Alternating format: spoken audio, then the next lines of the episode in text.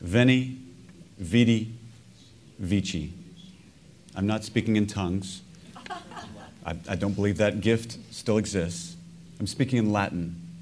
I came, I saw, I conquered. That's what Caesar wrote to the Roman Senate in one of his later military campaigns. You see, the Roman Senate, which was the governing body of Rome, wanted to know what their generals were doing off in the far reaches of the world with their troops, with Roman troops and Roman resources, so they wanted updates. Well, Caesar's military conquests had become so legendary that's, that's, that's all he needed to say to the Senate was, Veni, Vidi, Vici. I came, I saw, I conquered.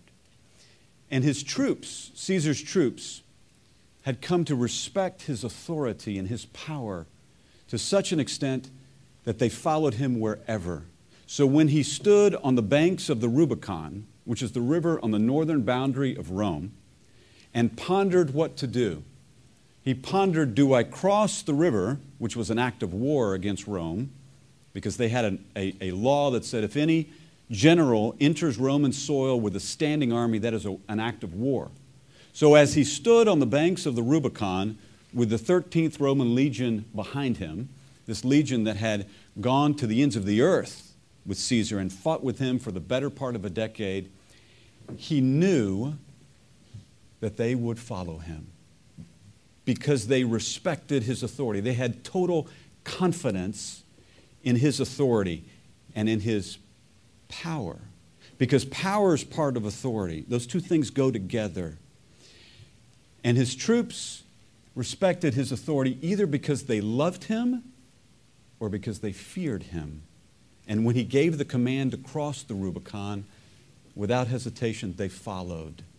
My question to you and to me today is do we respect the authority of our eternal king at least as much as those pagan soldiers respected the authority of their pagan general who was there for 50 or so years and gone, whose kingdom, the Roman Empire, gone? Right? We should be respecting the authority of our king infinitely more than some pagan soldiers with their pagan general. So, what we're going to look at this morning and next Sunday is the authority of the king. The authority of the king. And we're going to look at it through the Great Commission. The, the Great Commission that I read earlier, Matthew 28, verses 16 through 20. There, Jesus says, Go therefore and make disciples of the nations. But before he says that, he says, all authority has been given to me in heaven and on earth. All authority. All authority in the universe is possessed by me, Jesus says. And when we hear that, do we think, wow? Or do we say, eh, whatever, that's interesting, yeah? I mean, I believe the, the, the church universal and we as believers are losing our impact the church is losing its impact in the world, and it's no longer influencing the world, it's being influenced by the world because we've lost our respect for the king's authority. We've lost our reverence for the king's authority. His authority is a big deal. It's a huge, huge deal. And as I say, we're going to see it in the Great Commission, which is at the end of the Gospel of Matthew. But before we go there, let me just step back and talk about some background with respect to the Gospel of Matthew. Matthew, the Apostle Matthew, wrote the Gospel of Matthew for two reasons. One, to show that Jesus is the promised Messiah King. And number two, to explain what's going on in the kingdom program. The Gospel of Matthew is a very Jewish book. We say that because the topics are very Jewish. The writing style is very Jewish. And the genealogy that, that the book begins with is very Jewish, right? The, the, the Gospel of Matthew begins with this lineage, this genealogy tracing Jesus to David, which is very important because Jesus claimed to be the Messiah, the Son of David. The, the title, one of the titles of Messiah is Son of David. So Matthew had to trace Jesus' lineage to David. And then, so he goes back a thousand years roughly to David. Then he goes back another thousand years in the genealogy to Abraham, the father of the Jewish race. And so Matthew is a very Jewish book. And Matthew starts out the gospel with his first purpose, which is to show that Jesus is the promised Messiah King. So Matthew says Jesus does what the Messiah was prophesied to do in the Hebrew Scriptures in the Old Testament. He heals the sick, he casts out demons, he heals the lame, he raises the dead, he cleanses lepers. He has a kingdom like the Messiah of the Old Testament was prophesied to have. And so Matthew says submission to Messiah by faith alone brings entrance into his kingdom, brings the eternal blessing of interest into his entrance into his kingdom, versus disbelief, rejection of Messiah brings the eternal punishment of being excluded from his kingdom. So Matthew drives this point home of his first purpose. Jesus is the promised, the prophesied Messiah king. So the Jewish reader would have said, okay, I, I, I, I got it, Matt. I, I got it. But where's his kingdom? Right? If Jesus is the promised Messiah king, where's his kingdom? I mean, the Old Testament is full of these promises about the utopian kingdom that the Messiah will bring. This kingdom of peace and prosperity and justice and righteousness. Where's his kingdom? The Jewish reader would have asked if he's the promised Messiah king. So Matthew gets to his second purpose, explaining what's going on in the king's kingdom program. And Matthew says, look, the king offered his kingdom. The king offered his kingdom. What was Jesus' message? Repent, for the kingdom of heaven is at hand. It was an offer of, excuse me, the, the kingdom, and, and that's what the forerunner before Jesus, John the Baptist, said Repent, for the kingdom of heaven is at hand. It was an offer of the kingdom to Israel. But Israel rejected her king and rejected his kingdom. And so the king postponed the kingdom. Israel had the king tortured and crucified. And so the kingdom did not come at that time. Now, some in Christianity over the centuries have said, well, okay, if, if the Jews had the Messiah crucified, then it's okay to be anti Semitic, some have said over the centuries. L- let me be crystal clear on this point. It is fundamentally wicked to be anti Semitic, to engage in anti Semitism, and here's why. God has chosen in his sovereignty the Jewish race to be, to be the conduit, you could say almost the pipeline through which he, excuse me, blesses all of us blesses all of humanity. God chose in his sovereignty a Semitic race. He could have chosen an African race or an Asian race or a Caucasian race, but he chose a Semitic race, a man by the name of Abraham. And that's why God said in Genesis 12, 3, when he's speaking to Abraham, at that time his name was Abram, in you all the families of the earth will be blessed. Through the Jews, all the families, all the nations, all the races, all peoples are blessed. And so Satan hates you. He hates human being. He hates anyone other than himself. And that is why he attacks, tries to cut off the pipeline of blessing that God gives to all of humanity through the Jews. It is not an accident that the Savior of the world is a Jew of Jews, Jesus of Nazareth. It is not an accident that every author, human author, of the 66 books of the Bible, except for Luke and maybe Job, is a Jew. It is not an accident that all the apostles who gave us the words of the, of the Savior are Jews. It is not an accident that when the king returns, to bring the prosperity and peace and justice and righteousness of heaven to this terrestrial ball, to the earth. That that king, or if you want to say that emperor of the world, bringing, showering peace on the earth, it's not an accident that he is a Jew. And it is not an accident that he will rule from the capital of the Jews, Jerusalem.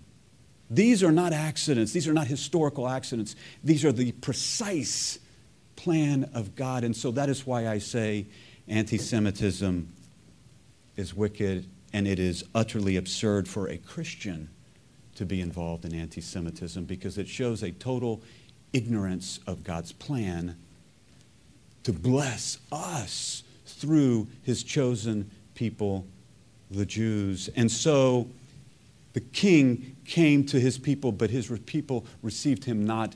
So, what did he do? He postponed the kingdom in this period, this period between when he was here last on the earth and when he will return. That is called the church, the church age. It was, it was a previously unknown age because it was not disclosed, not revealed to the writers of the Hebrew scriptures. They didn't know anything about it. And so we're in this age between the two advents. We're in the age of the postponement of the kingdom of God coming to this globe, the kingdom of heaven coming to this globe. And so the king's not here right now. He's not here right now. And so we don't see his authority fully displayed. Instead, you see the king's authority displayed indirectly. You see his authority displayed through you and through me. Those who follow Christ, he displays his authority. When we, in submission to Christ, obey him, honor him, do his will, then he is displaying his authority through us. But when he returns, he'll display it majestically through his presence on the earth, and then it will be utterly undeniable. Undeniable. So, during this postponement period, the church age, the king is adding heirs to his coming kingdom. He's adding heirs to his coming kingdom that he is bringing to the earth. And Gentiles play a very important role in this Jewish book, in this Jewish book of the Gospel of Matthew. Now, now the Gospel of Matthew, please don't misunderstand, it's for all of us, but it, it, it has a very Jewish uh, uh, color to it in terms of the, the writing style and the topics. But the, the Gentiles play a very important role in it. And the reason I say that is you see throughout the Gospel of Matthew the, the, the, the role that Gentiles have. In Matthew 2, you see the Magi from the east. Gentiles come and worship the baby king, the baby Messiah. In Matthew 8, you see this centurion, this Roman officer who approaches Jesus and says, Please come and heal my servant. And Jesus says, I'll come to your house. And, and, and the centurion says, No, no, no, no, no, no, no, no, no, no, no. Don't come to my house. I'm not worthy for that. Just, just, just say the word. Just say it, and he'll be healed.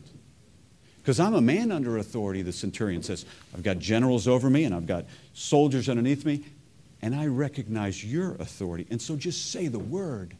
And what does Jesus say? Jesus says, no one in Israel has faith like this Gentile. I haven't seen anyone in Israel like faith like this Gentile. And so Gentiles have an important role in the Gospel of Matthew. We see that in Matthew 2, in Matthew 8, the centurion, and in Matthew 15 with the Canaanite woman who asked Jesus to heal her demon possessed daughter. And then we see it in chapter 27 of Matthew, where the second centurion who oversaw the torture and crucifixion of the Savior of the world is pierced through. As Jesus is hanging on the cross, he's pierced through and he says, Surely this was the Son of God. Meanwhile, the leaders of Israel, the, the Pharisees and the Sadducees, are mocking him as he hangs between heaven and earth. Gentiles play an important role in the Gospel of Matthew. And so Matthew's crescendoing, he's building up to the Great Commission at the end of Matthew, where Matthew says, where Matthew records Jesus' words, where Jesus says, Go therefore and make disciples of all the nations, all the nations. So this is just background. This, this is background that I wanted to give you all with, with respect to the Gospel of Matthew before we dive into our passage. And there are three principles that I'd like you all to take away from this background. Number one, because Israel rejected her king and his kingdom, he postponed the kingdom. Number two, during the postponement, during the postponement of the kingdom, the king is adding heirs to his coming kingdom. through the church. Through the church. And the majority of those heirs are Gentiles. So, number one, because Israel rejected her king and his kingdom, he postponed his kingdom. Number two, during the postponement, the king is adding heirs to his coming kingdom through the church. And number three, when the king returns, he will fully display his rule and his authority. If you're not already there, please turn to Matthew 28, verse 16. The first verse in the Great Commission as found in, in the book of Matthew.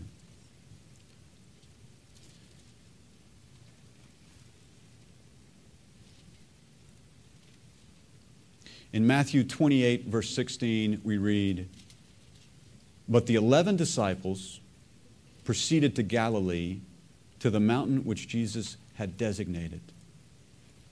Now, this is real interesting. Jesus had prophesied two chapters earlier, Matthew 26, verse 32, that he would go to Galilee after he was raised from the dead and that he would draw his disciples to him. In Matthew 26, 32, we're told, Jesus said, But after I have been raised, I will go ahead of you to Galilee. He's talking to his disciples. Someone who prophesies their death, their resurrection, and what they're going to be doing after they're raised from the dead is someone that we should listen to. It's someone who has authority. It's someone who has power forgive me for saying this, it's someone who knows what he's talking about, right? Three years earlier, Jesus had begun his ministry there in Galilee. And that was to fulfill the prophecy of Isaiah 9:1 that Galilee of the nations, Galilee of the Gentiles, would be blessed. Galilee of the nations, Galilee of the Gentiles. That's that's what Galilee was called. Galilee's at the northern part of Israel. Jerusalem's in the southern part of Israel. And so, nations or Gentiles is the Greek word ethnos, where we get ethnic or ethnicity in our, in our English language. Jesus begins his ministry in Galilee of the nations to fulfill Isaiah 9:1. And his home base in Galilee is the city called Capernaum. It's a very international city. It's on this trade route. It's, it's, on, a, it's on a major highway that connects these Gentile nations of Egypt and Syria and beyond. And it's this, this economic hub there in Galilee, important enough for the Romans to station a garrison of troops with a centurion, the centurion I talked about before, there in Capernaum. So it was fitting for Jesus to issue the Great Commission, the worldwide commission from Galilee of the nations. D.A. Carson puts it this way From of old, the Messiah was promised to Galilee of the Gentiles, or Galilee of the nations, a foreshadowing of the commission to all nations. Verse 17. When they saw him, they worshiped him, but some were doubtful. That's a curious word there. Seems out of place, doesn't it? Doubtful. What do you mean these guys are doubtful? The 11 are doubtful. Did they doubt that he was Messiah? Did they doubt that he was resurrected? No. They had believed that he was Messiah. There was only one of the disciples who rejected Christ. That was the who Jesus called the son of perdition, Judas Iscariot. There are two people in the Bible who are called the, the son of perdition, the son of destruction. The Antichrist in 1 Thessalonians and Judas Iscariot. So Judas hadn't believed, but the other 11 had trusted Jesus as Messiah. And the other 11 had seen him resurrected. They saw him crucified in Jerusalem in the southern part of Israel. They, he appeared to them in his resurrected, resurrection body, which had to be a, a, a really amazing event to see, right, in Jerusalem. And then they followed him up to the north to Galilee for our passage here. So they believed in him, they believed in the resurrection. What is it that they're doubting? They're doubtful in the sense that they're hesitant, they're uncertain. We know what the world did to you, and we're your followers. So, what, what, what, what, what, what's going to happen to us? They're doubtful, they're uncertain. And so, what does Jesus do? Verse 18. And Jesus came up and spoke to them, saying, All authority has been given to me in heaven and on earth. Jesus approaches them. Jesus comes to them, right? It says, And Jesus came up and spoke to them. He approached them to calm them in their uncertainty, to calm them in their hesitancy, to firm them up because they were scared. Jesus turned cowardly Christians into martyrs. All of them were martyred for their audacity to declare that Christ is the only way to the Father. The, the, only, the only exception was the Apostle John. All the others were martyred. Jesus turned cowardly Christians into martyrs. Sometimes I think we're like the eleven. Sometimes we're afraid of being mocked. Sometimes we're afraid of persecution. Now, for us in the States, you know, it's true that, that, that our culture is becoming more and more hostile to Christianity. But we're really freaks of nature in America in the sense of religious liberty. We have a lot of religious liberty. Go to Lahore, Pakistan. Go to North Korea. Go to northern Nigeria. Go to Yemen. And that's persecution. You want to lose, lose your job, lose, your, lose all your possessions, maybe lose your life? That's persecution. It is real persecution. But Jesus transforms these men who are afraid of the world, afraid of being mocked, afraid of being persecuted, transforms them into men who are willing to give their lives for Him. How does He do that? How does He do that? He does it with power. He gives them the cure for fear of the world. The cure, the antidote, the medicine for fear of the world is power. What does he say? He says, All authority has been given to me in heaven and on earth. There is no escaping my power. There is no escaping my authority because authority and power go hand in hand. You don't have, a po- you have authority if you don't have power. Right? When, when the police officer pulls you over for speeding, if he's got a squirt gun here on his hip as opposed to a real weapon, then, you know, you say, well, you know, when, when, the, when the officer's trying to stop the bad guy who's robbing a bank, if he has a squirt gun on his hip as opposed to a real weapon, you say, well, you don't have, I mean, you don't have power to back up your authority. Your authority is hollow. Jesus says, I have all authority. And he has the power to back it up. And there is no escaping his authority.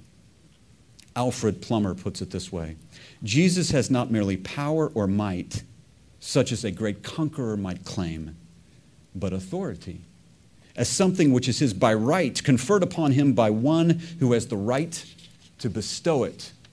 In other words, conferred on him by the Father, by God the Father. And Jesus says, All authority. I have all authority. He says the word all four times. All authority, go therefore to all nations, Teach them all I commanded you, and lo, I am with you all the days, translated always. All, all, all, all, because his point is all.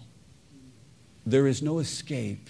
There's no place in the universe that is exempt from his authority or his power. His power is absolute. And after all, Matthew has been emphasizing, he's been working up to this point in the Gospel of Matthew. He's been emphasizing Jesus' authority throughout the Gospel of Matthew. He says it in Matthew 7. Verses 28 and 29, when Jesus had finished these words, the crowds were amazed at his teaching, for he was teaching them as one having, say it with me, authority. Authority, and not as their scribes. Or Matthew 9 6, but so that you may know that the Son of Man has authority on earth to forgive sins, he said to the paralytic, Get up, pick up your bed, and go home. Or Matthew 16, verse 15 through 18, he, Jesus, said to them, but he's talking to the 12 disciples, but who do you say that I am? Simon Peter answered, You are the Christ, the Son of the living God. And Jesus said to him, Blessed are you, Simon Barjona, because flesh and blood did not reveal this to you, but my Father who is in heaven. And here comes his statement, his claim of authority and power. I also say to you that you are Peter, and upon this rock I will build my church, and the gates of Hades will not overpower it. That is a statement of absolute power and authority. Why? Because there are two forces in the universe God and His Christ, and angels and heaven, and those who follow God and His Christ, and Satan and hell and demons and those who follow them. And Jesus says that other force, the gates of Hades, it's not going to stop me. Nothing and no one will stop me to build my church. That is a claim of power. That is a claim of authority. And what did Peter say? He said here, You are the Christ, the Son of the living God. Where have we heard that phrase, Son of God? It comes from Psalm 2. Please turn in your Bibles to Psalm 2 or, or toggle there on your phones or your, or your iPads. Psalm 2.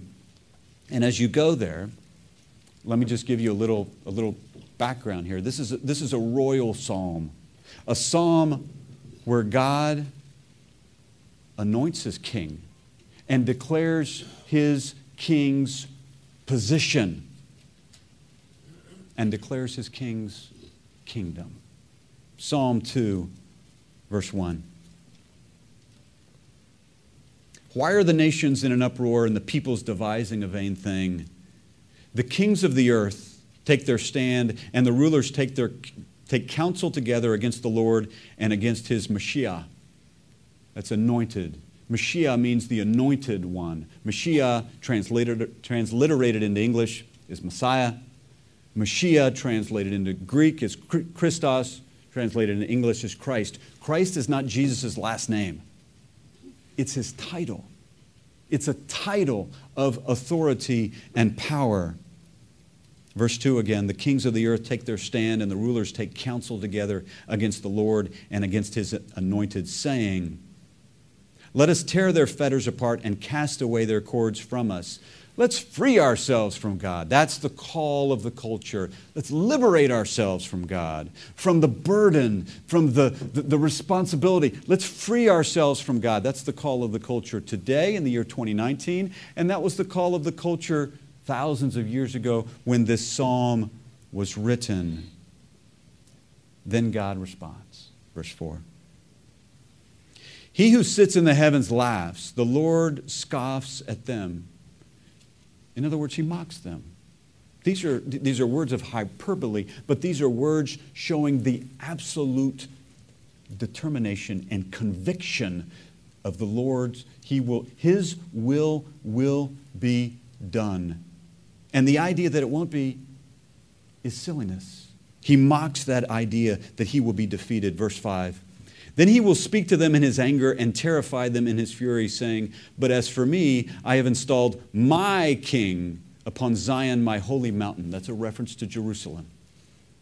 I will surely tell that now, now this is this is the king speaking to God. Verse 7. I will surely tell of the decree of the Lord.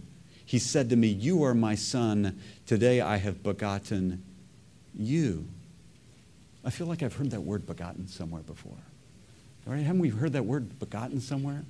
John 3:16 for God so loved the world that he gave his only begotten son that whoever believes in him will not perish but have everlasting life. Verse 8 Ask of me, this, this is the Lord speaking to my son, to his son, the king. Ask of me, and I will surely give the nations as your inheritance and the very ends of the earth as your possession. That's the son's kingdom.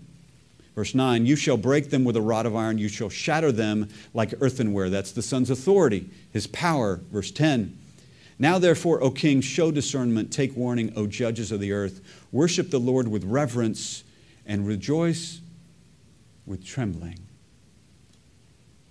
How often do we tremble at the word of God? Verse 12. Do homage to the Son that he may not that he not become angry and you perish in the way for his wrath, that's the Son's wrath there, may soon be kindled.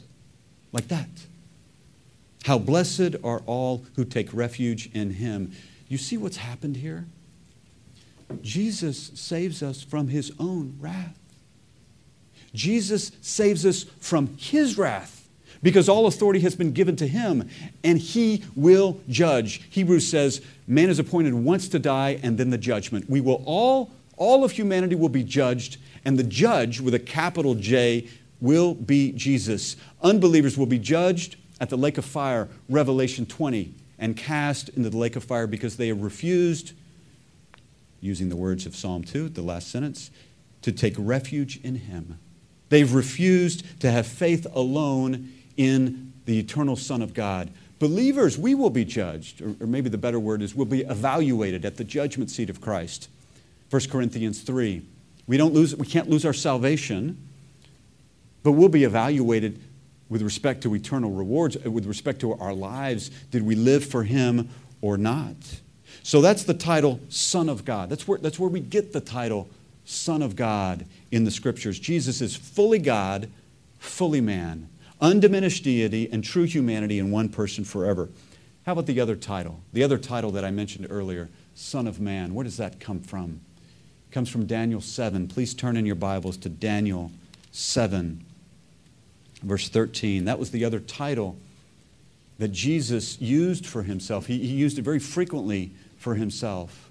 And as you turn to Daniel 7:13, let me just give you a little context here. This records Daniel's vision, the vision that God gave Daniel with respect to God the Father and God the Son and his kingdom. Daniel 7, verse 13. Daniel says this I kept looking in the night visions, and behold, with the clouds of heaven, one like a son of man was coming. And he came up to the Ancient of Days. What a name! The Ancient of Days. It's a reference to God the Father. And was presented before him. And to him, to the Son of Man, was given dominion, glory, and a kingdom that all the peoples, nations, and men of every language might serve him. This sounds a whole lot like the Great Commission to me. All peoples, go therefore and make disciples of all the nations because it's always been God's plan to bless the nations through the Jews. That's why God said to Abram, as I mentioned earlier in Genesis 12, 3, in you all the families of the earth will be blessed. And then we read on in, in Daniel 7, 14, his dominion, this is the Son of Man's dominion, is an everlasting dominion which will not pass away, and his kingdom is one which will not be destroyed. The, king, the Son's kingdom is forever and ever and ever. So the Son of God, the eternal Son of God, added humanity to his essence. Fully God, fully man, came in the form of a man as a human being to do the will of God to do the will of the Father, and he restrained the independent use of his divine power, his divine authority, his divine omniscience, his divine omnipotence, all of his divine characters, characteristics. He restrained the independent use of those so that he could do the will of the Father, to obey the Father, to do service to God and to God's people. So Jesus restrained the independent use of his power and instead when he was on the earth, relied on God's power. That's why we read in Matthew 4 that he was led by the Holy Spirit out to the wilderness to be tempted. That's why we read that he cast out demons by the power of the Spirit, by the Holy, power of the Holy Spirit, Matthew 12. And an angel ministered to Jesus in the Garden of Gethsemane. So Jesus is relying on the power of God, not exercising the independent use of his divine power. That's why Satan tried to get Jesus to violate that. Right? I mean, in Matthew 4, Satan says, Oh, you haven't eaten for 40 days? See those rocks right over there? Turn those into bread, Jesus, and, and, and satisfy your hunger. But that wasn't the will of the Father. Jesus had the power to do that, but he restrains the independent use of his power in order to do the will of the Father in order to fulfill the Mosaic law, which no Israelite was able to do. That's his active righteousness. And in order to die on the cross for our sins. That's his passive righteousness. Righteousness, the righteous one, the only righteous one. But then when his life was finished, as the suffering servant, now it's different. Now it's different. Because then the Father gave him all authority. And this is what hurts my brain. He added glory and authority to his essence. What I mean, what I mean by that is he's always been God. Right? Jesus, fully God, fully man.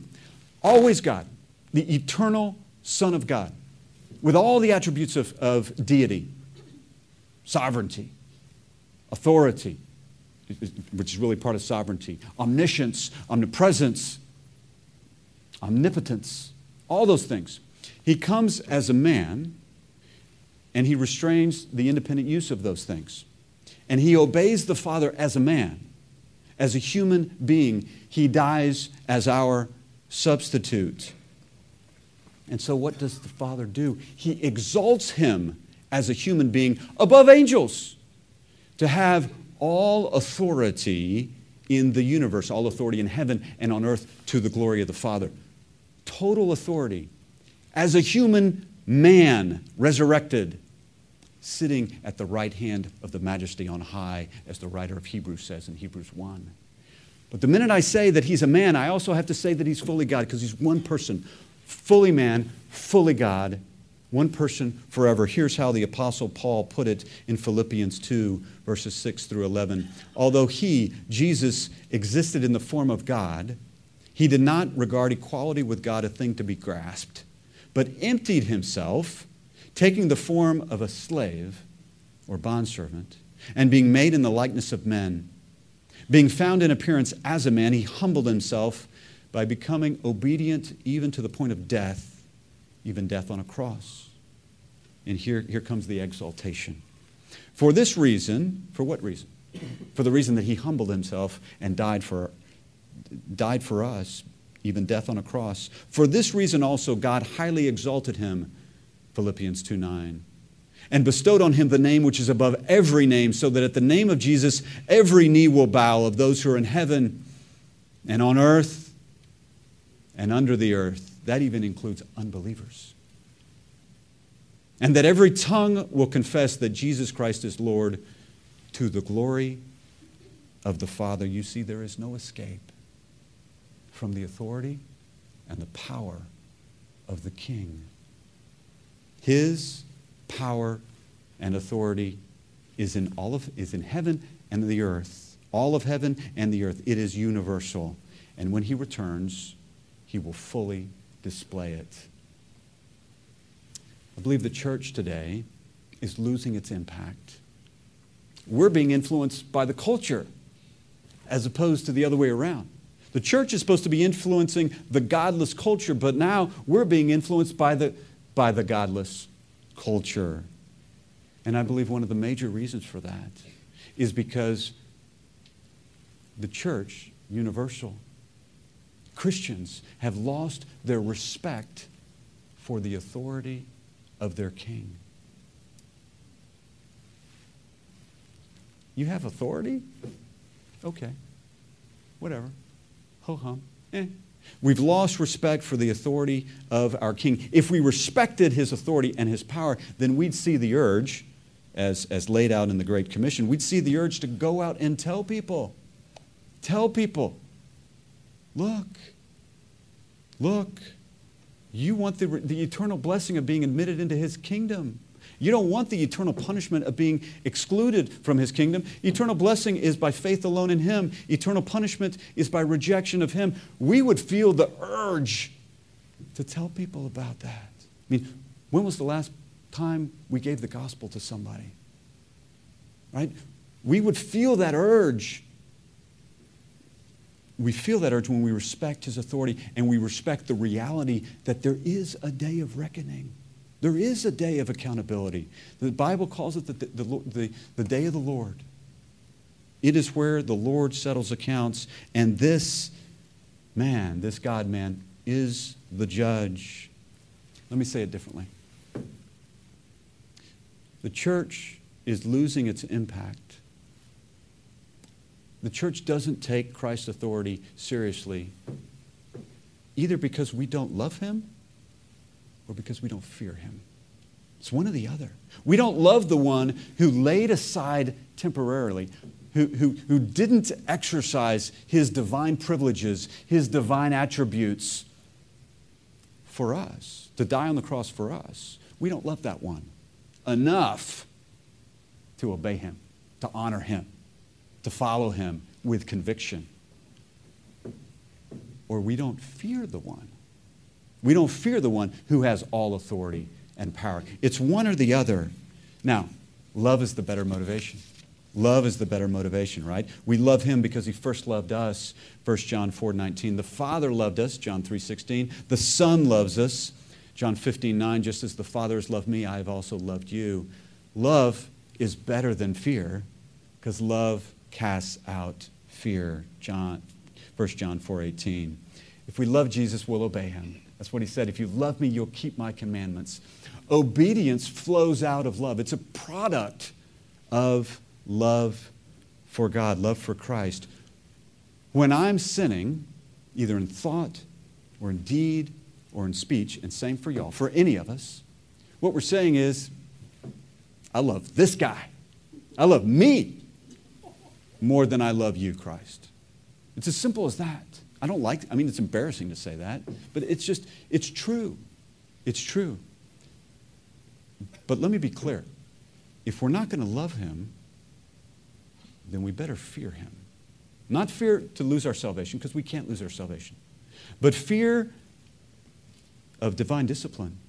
Because as Pastor Bruce has been teaching us in the book of Hebrews, there is serious discipline that Christ, that the Lord inflicts on us when we rebel against Him, when we take Him lightly, when we take his commands casually. Hebrews 12, 6, there we're told, For those whom the Lord loves, he disciplines, and he scourges every son whom he receives. We don't really use that word scourging anymore in our language. It's, it's a word that's kind of been removed. It's an old English word, and I, am glad it's been removed. I mean, it, it, it's, it means brutal, brutal whipping. It was a form of punishment that, that, that nations and states would use. We, we, it's, it's probably been banned for hundreds of years now. But scourging here, the, the point is the Lord, the word here is scourging. He scourges every son whom he receives to correct us, to bring us back into obedience with him. So either love him or fear his discipline. Proverbs 20, verse 30 puts it this way Beatings and wounds cleanse away evil, and floggings cleanse the innermost being. I don't like any of those words. I don't like any of those. I don't like beatings, I don't like wounds, and I don't like floggings. I mean, flogging is the same thing as scourging. I don't like any of those words. But what the scripture tells us is the Lord does that to us when we rebel against Him. We're told to approach Him in awe and reverence. Finally, Hebrews 12, 28 and 29. Therefore, since we receive a kingdom which cannot be shaken, you have a passport that says on it, Kingdom of God, eternal kingdom of God. Because you are a member of the forever, unshakable kingdom of God. Therefore, since we receive a kingdom which cannot be shaken, let us show gratitude, by which we may offer to God an acceptable service with reverence and awe. For our God is a consuming fire. Do we view the authority of Jesus with reverence or awe? Or is it, eh, whatever? Next Sunday, we'll also see a third motivation that's laid out in the scriptures, which is rewards. So, in closing this morning, Jesus postponed bringing the, the kingdom of heaven to this earth because Israel rejected him and rejected his kingdom. And there are five principles that we've seen today. Number one, we've seen that during the postponement, the king is adding heirs to his kingdom. Number two, we've seen that as Messiah King, he has all authority in heaven and on earth. It's universal authority, there's no escape. All authority. Number three, as Messiah King, he is coming back to institute his kingdom. Number four, if we take his authority lightly, then we'll take his commands lightly, including his command in the Great Commission. We'll take his desire to add heirs to his coming kingdom flippantly, lightly, casually. It'll be low priority for us.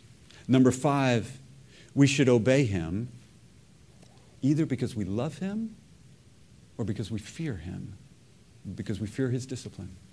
But love is the better motivation. More on this next Sunday.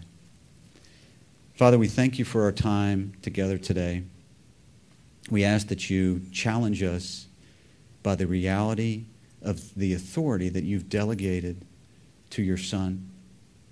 Challenge us to be mindful of it and to love him and to love you. And challenge us, if we're not going to love you, to have a healthy fear of you, fear of the discipline that you would impose on us if we rebel against you. And we pray these things in the name of Christ, giving all praise and glory to you. Amen.